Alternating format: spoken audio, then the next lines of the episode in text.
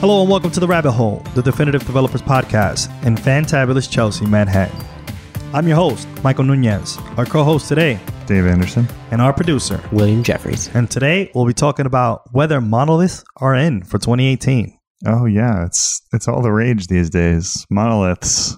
We're coming full circle, ladies and gentlemen. it's it's it. That's it. We're back to monoliths. 2018. Majestic monoliths coming down the runway. Yeah, I mean, I mean, like you know, in the past, they've monolith was uh, frowned upon. Everyone moved over to microservices, and now everyone's running away from microservices back to monoliths. The hype cycle. Uh, hype train, choo choo, back to monoliths. Does someone want to give us a definition or their thoughts on what is a monolith before we dive in to why it's back in? That's a good question. What is a monolith? Uh, I guess a monolith, like you see them pretty often when you're starting out a project, where you would have like all of the code that could possibly be there in one application, and maybe you have a database that that talks to as well. So you have one monolithic database, one monolithic application that has all the different kinds of business logic, and yeah, maybe a front end too, but most likely just one thing. Just all your code in your entire company can be yammed into this one code base. Yam it in there. Just all together, like a monolith. I think of like the word monolith, like uh, like Stonehenge, like what, like a big pillar of just like all your code. Right, Is that, is that yeah. safe to say? Like a Washington monument of code. Yes. yeah, that is a it's like monolith. 2001 Space Odyssey. exactly. So we have the idea of putting your code all together into this one monolith. Um, people started looking at other options, uh, and microservices became the thing to do. Do we want to describe what's what is a microservice and how does that help against the conversation of monolith versus microservice? Yeah, I think five years ago they were the new hotness and kind of all the rage. Everybody was talking about them. I think the idea of a microservice is that you break apart your monolith into smaller, more manageable pieces. You decouple things, you separate responsibilities, and then you wire those things up to one another as though they were services, just like an API that you might hit from some third party. That's the dream, at least. Right. And I guess the the idea that I've read from microservices that it should be anything that you can write in some arbitrary amount of time. Was it like two weeks or four weeks or something? Which may not always be the case, which may be one of the reasons why people are kind of moving back to consider monoliths as a valid pattern because your your monolith or your your microservice may actually secretly be a monolith itself and may have blurred boundaries and separation of concerns challenges itself. Yeah. Um, then you start trying to figure out how to share code between your microservices, and, and now it's just exactly the same as if you had two classes in the same app, except now they have to communicate with all of the latency of HTTP. Mm. Yeah, and also like the challenges of maybe a communication bus in between them, you know, putting everything in a RabbitMQ and getting the response back eventually. And having the code live in different repos that are perhaps not version controlled, then having upgrades to one repo break the other. Yeah, sounds like uh sounds like a headache you won't have if you had a monolith. Yeah, then you have a whole other set of headaches. you have a monolith of headaches, I guess, in, in that regard. Which Uh, kind of pain do you like? Exactly. That is the question I ask myself every morning when building these things. I think we wanted I wanted to mention when when starting out an application, they say it's best to start as a monolith. Do not go straight into building microservices, as mentioned by Martin Fowler, or as I called him earlier, Daddy Fowler. Martin Yeah. Fowler has mentioned that you must. Oftentimes, people who dive into using uh, to creating just microservices of something often fail, and what seems to be the most what seems to yield the most success is starting out as a monolith and then slowly taking apart what it is necessary for it to be a microservice in itself. Yeah, that sounds like a pretty good application of Yagni principle, where you're not going to need this service for this, or you you you need to wait until you have the most information to decide what the boundaries between those services might be. Right. Always really challenging to do any kind of big upfront design, but when you're trying to do it across multiple services, then that's going to be even more challenging. There, there's another article besides the one from Martin Fowler, Mm-hmm. uh, Big Papa Agile, Yeah.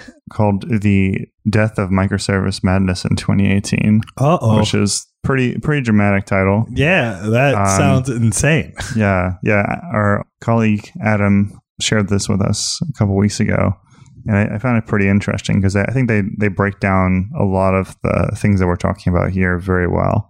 Talking about kind of like the increased complexity that you need to consider for, you know, onboarding a junior developer into this environment, Right.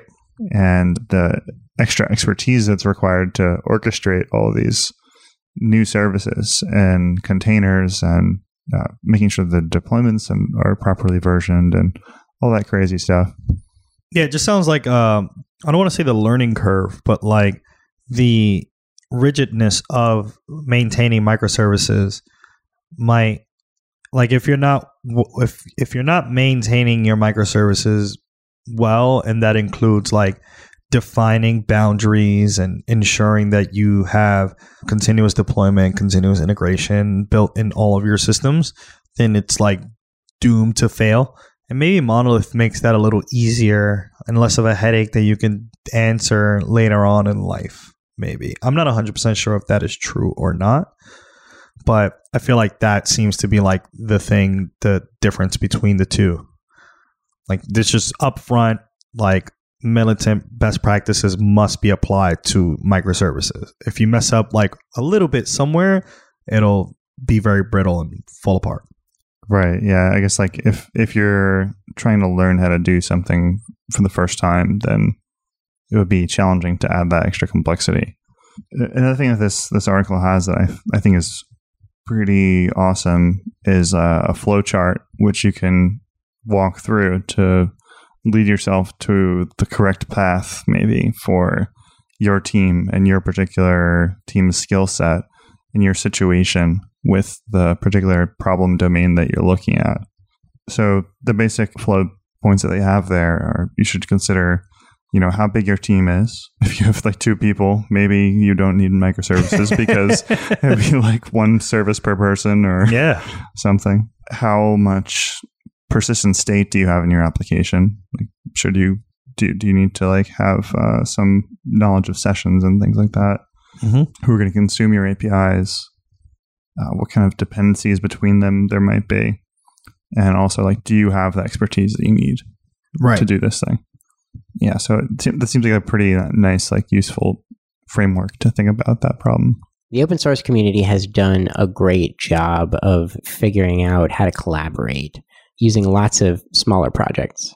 So you can bring in, you know, tens or even hundreds of open source projects of open source libraries and pick a version and lock it and then not really have to worry about it anymore. Mhm. Maybe periodically you go through and do upgrades to make sure that nothing is broken, get any security patches, and it gives you a lot of flexibility. And one thing that I have seen companies do successfully when experimenting with microservices is breaking something small out and making it open source, and then pulling it in using the infrastructure that's already in place for open source. just treating it as though it was completely someone else's thing and no longer a trusted party to you, the core application. And then that begs the question: Well, then, aren't wouldn't that make monoliths microservices? Because most monoliths are pulling in tens or or even hundreds of open source libraries, are they not? Yeah, but it's all merged into this one thing that has it has multiple responsibilities. I think, right? Like the monolith can be responsible of many things versus a microservice that can just that may be responsible for one thing. Right. Or you, you might have like one container, one server that fits all of these different kinds of thought and APIs that you're dealing with. Or I guess like an open source analogy to a microservice might be constructing your app entirely on free APIs like Google Maps API and Yelp API or what have you, like kind of trying to glue all these things together from different sources. Yeah, that seems like a better analogy, really, because open source libraries aren't services. You don't have to spin them up. They don't have to be running in a separate container. You don't have to hit a separate port over Yeah. HTTP in order to get to the in order to, to get the functionality. Just that's the, like the slightly less expertise where it's like, okay, like the barrier to entry to doing this is so much smaller. Like, you know, you can graduate from a boot camp and then just put everything all in one place. Right. Get it on Heroku. Ship it. Ship it. Yeah, just listen to Ship It Squirrel. Yeah. So I guess like some of the things in the conversations that we spoke about, part of the reason why monoliths are coming back is because it's just easy to start up an idea with a monolith and then slowly, if necessary, putting that into microservice if you need it, right? Because you may realize that that might not be the case. Right. And there are real benefits to spinning up a microservice that you might realize in the situation that you're in. So there could be a real benefit. Like you might scale your application better because it's more independent and you might, you know, be able to have uh, easier collaboration or like more independent collaboration between teams Right, uh, like if if you your have like organization a is scaling. right, like if you have a comments microservice, like if you're maintaining a website that has uh, you know comments on articles, for example, breaking the comments feature out into a separate micro- microservice could provide opportunities for scaling because it might turn out that your ability to serve articles is actually not hampered at all and doesn't need any more hardware. The only Right. area where there's pressure is on comments because they're more dynamic. Mm. Yeah. Although then, like, you do need that expertise to look at that problem and be like, okay, well, if I know that comments are having trouble scaling, uh, I need to make sure that it's like truly following the principles of building a microservice where the comments are hosted in their own place as well. Because if if the articles and the comments are both in the same database, then you still have a monolith. But then what if you want to do a join on comments and articles? They're Uh, in different databases. well, that's its own challenge, I guess. oh man, these microservices are complicated. Although, like there there are things that people do, like uh, to make it easier to deal with. Also, like you can have an API gateway. Like we've talked about GraphQL. GraphQL is pretty popular as an API gateway, and there are other alternatives too. Kind of providing like a glue layer to take all of these microservicey things and do your joins for you, and let your application pretend that you secretly have a monolith in the end. Which I guess also makes you question wait, why did I build all these little tiny things and then another thing to make them look like one big thing? I think there is there is another good reason for microservices, and that is scaling up your tech team. I think that it can become really cumbersome to have uh, dozens and dozens, or hundreds and hundreds, or thousands and thousands of developers all working in a single code base. Certainly, there are examples of people who have done it. Yes, we've all heard about Google and um, their single gigantic repo. right. Yeah. Although I think that their single gigantic repo may actually contain many microservices inside of it. And they're just like trying to avoid the versioning problem with knowing which version of which microservice works with which one. Yeah. Mm. But I think I think you expose yourself to. I think there is an inevitability in software, Conway's law, which states Yeah. that software, the the organization of software will reflect the organization of the teams that built it.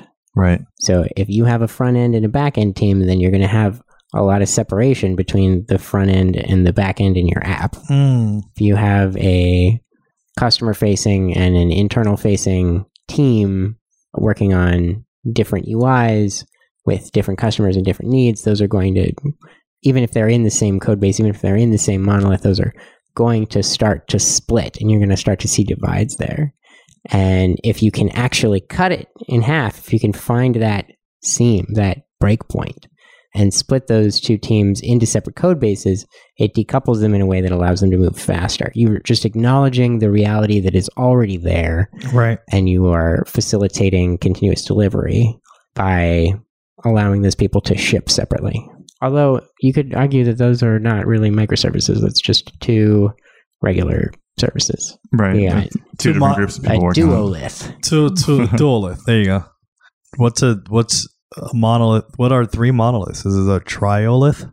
Yes, Yeah, sounds you, good to me. you would have you would have to then think about whether you want to make microservices and not have to think about how to pronounce triolith, if that even is the proper way of saying that. Like Triceratops. It's one of my favorite dinosaurs. There you go. Fun fact.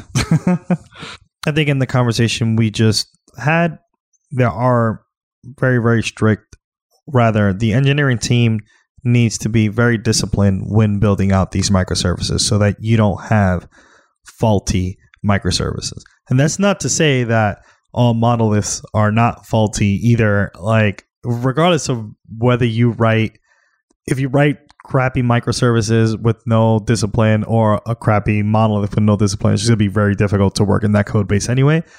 So you should always want to use best practices regardless of whether you go down the monolith route or the microservice route. Right. Yeah. If if you're if you're hating on your crappy monolith code or like you're frustrated with, you know, what's come before you Yeah. and you want to build something even better, then, you know, just you want to make sure that you're not going to build tomorrow's legacy application or instead of having one crappy code base, you have 10 crappy code bases or Yeah. whatever. You don't want to do that for sure. There is a quote that I saw online from a Hacker News article titled, You Must Be This Tall to Use Microservices. And I thought the title was great. And there is a comment in there that says the following Microservices necessitates the application of a more rigorous set of engineering practices to all service infrastructure components and therefore carry a greater overhead than traditional development methodologies. Rigorous engineering does not come free. Whether that trade off makes sense for any given project is a question of resources and requirements. And I think Dave mentioned before, definitely think about your requirements and things to consider, such as team size and state and the consumers who will be consuming information uh, given this application and many other different requirements are very useful to determine whether you want to go down the route of microservices or a monolith. Cool. Yeah. Good deep thoughts. There you go. Yeah. Are there any teacher learns that we have today? This is a really small one. It's not it's not like a huge piece of wisdom, but I learned that you can actually move multiple tabs in Chrome by using shift selecting or control selecting and then dragging them out of the window. What? What? Say that again? shift shift select or control select to get multiple tabs and then drag them where you need them. Wait, that's like so. Let's say if I had three tabs that I opened, and I want all three of those to be in its own window. You Yeah. Well, shift. then they already are because you only have three to begin with, right? no, no, but let's say you- I had, no, no, let's say I have a monolith of tabs, right? Okay, like so I you, got, got, like, you got like 10 tabs, right? Yeah, you click on the middle one, and then you hold shift and you click on one that's like two tabs away. And then those three tabs are going to be highlighted. And then you click on those and you drag them away, Yeah. and they become a new window. or if you opened up like 15 tabs and like they're all sprinkled around like you have your your Jira or your Clubhouse or whatever like links and you just got to click them with control, select the ones you want, drag them out. I always do this. I always open up like a million different things and then it's all a mess. oh Yeah. my god, that's crazy. I, I do that, and then I option backtick to sort of, or command backtick to cycle through the different like groups of tabs. Yeah, And then I minimize the groups of tabs that are for like after work stuff. yeah. And, and then All the you know, I'll like tabs. swap them out, you Yeah. know, for the like during work stuff, and then I'll have to try and move the tabs from that are sort of crossover from one to another, and then it all It's a gray becomes area. way more complicated than just opening a new tab. You yeah. can get yourself a monolith of tabs Yeah, afterwards. just before you just know close your tabs. You don't need all those tabs. No. I need the tabs. I need the tabs. I need them. We all also need the quick tabs. tabs. Use Yeah. quick tabs. You're a tabaholic, Dave. This is an Yeah. intervention. Oh man, just fuzzy finder for tabs. Quick tabs. for all your too many tabs needs. I have a quick teach and learn, nothing too crazy. I've been trying to use uh Facebook recently released the well, not recently, but they have like create React app. It's like a script that you can run and you can just create an app on the go. And it comes with a couple of scripts, including like yarn or npm start, npm stop, or npm test. But the one that I actually tried was npm eject, which means that the the application or the that bundle process that Facebook has, that script, bundles up all your Babel and your all your Webpack all into this one fine thing that you don't see Mhm. until you eject. And it's like, are you sure? Like, are you a real developer? Because you're about to eject out of this and see some sh- stuff. so you hit eject, and then like all the all the Webpack and the Babel stuff actually writes into your into your project, and then you can actually make real edits to your Babel file and stuff. It was like scary because I was like, oh no, what if I want to go back to you know, what if you had the what is it the uh, red pill and then you want to go the blue pill and the matrix i forget which pills don't don't take many pills but like you you you get out of the matrix and then you want to go back in. Like what do you do? Like i had no idea. You just have to start a new project if that was the case. So use git if you plan to eject. So if if anything you can always go back. Follow us now on twitter at radio free rabbit so we can keep the conversation going. Like what you hear? Give us a five star review and help developers just like you find their way into the rabbit hole. And never miss an episode. Subscribe now however you listen to your favorite podcast on behalf of our producer extraordinaire william jeffries and my amazing co-host dave anderson and me your host michael nunez. Thanks for listening to the rabbit hole